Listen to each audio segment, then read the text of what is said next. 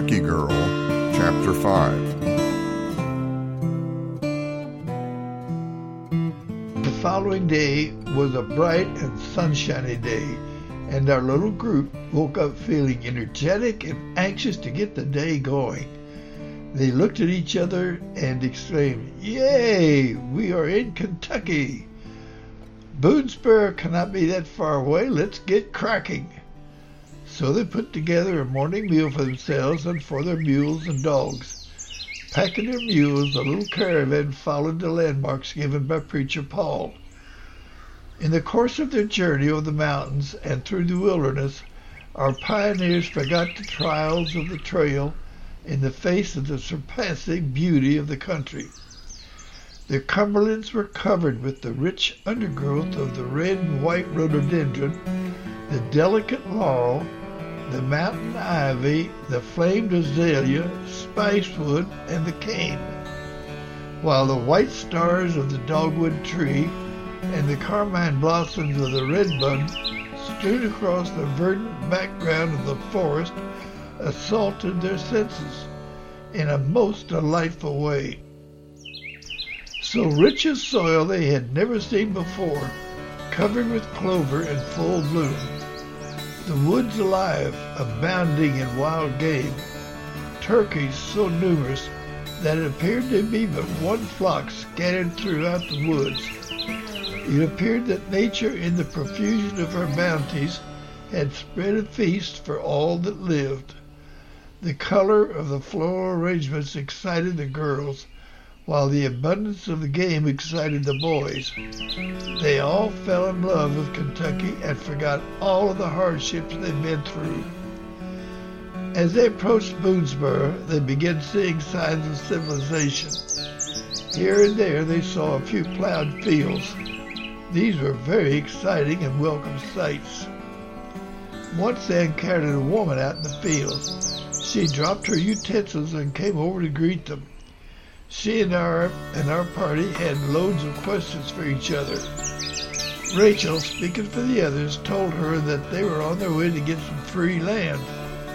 The women told Rachel that there was a land office in Boonesboro and that they should apply there. After more conversation and questions of each other, our little party thanked her for the information and continued on to Boonesboro.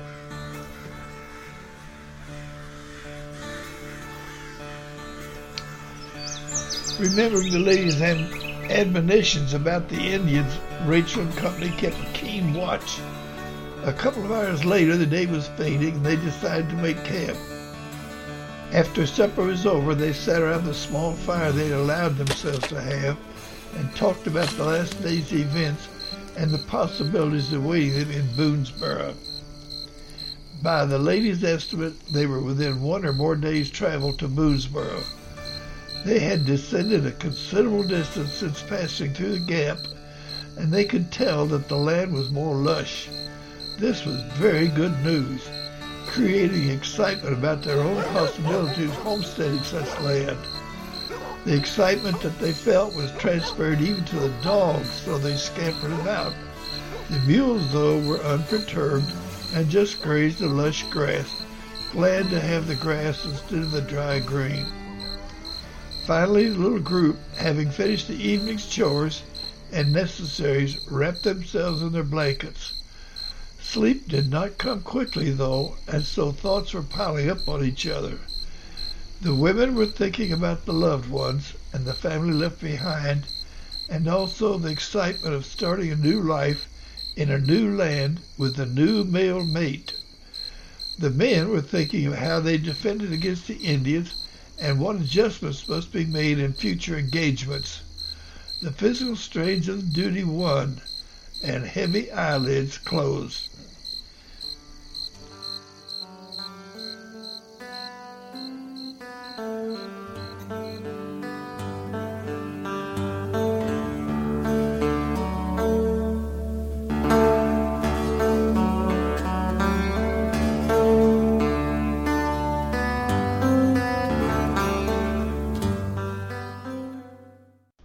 Dawn broke bright and clear, and our little group stirred and got up excitedly.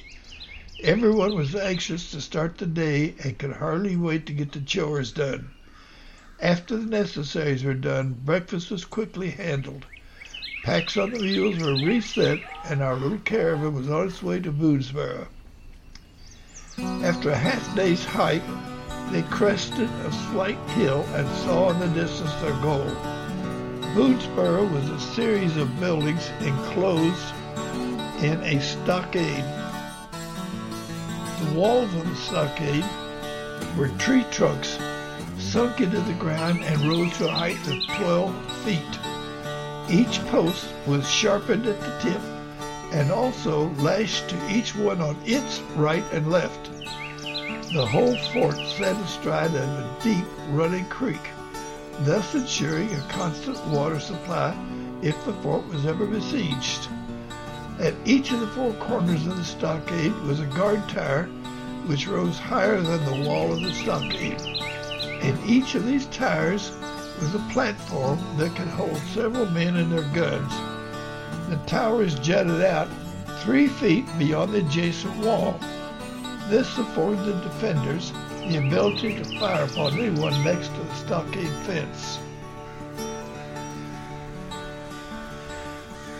The entire fort sat in the middle of a clearing where bush and trees had been leveled to the ground. Anyone attacking the fort would have to cross open land with no cover and therefore face the defenders who would be behind the massive stockade.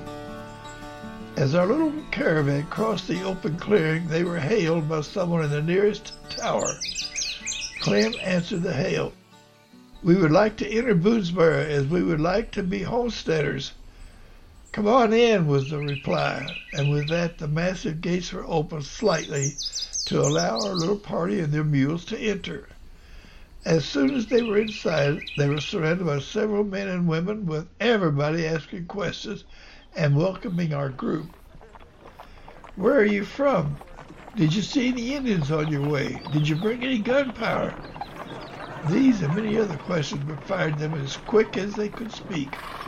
Rachel answered as many questions as she could, and in between would ask questions of her own as to the safety of this little fort, how many families are here, and how can we get free land. All this conversation took place within minutes.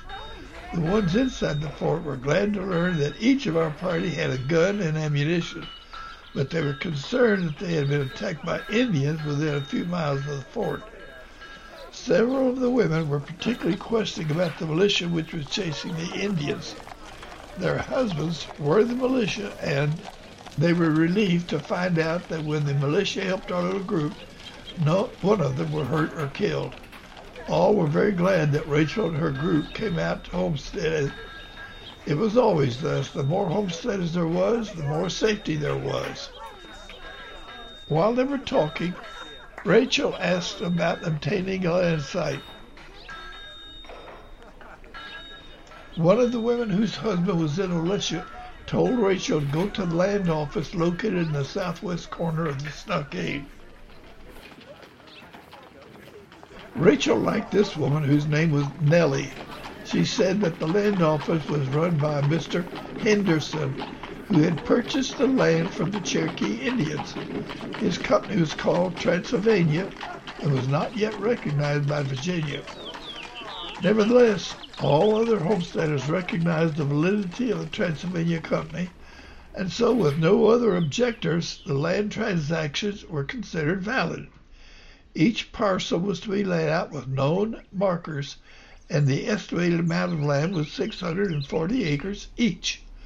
Some of the best land was still available, and therefore Rachel and her friends could still claim wonderful property.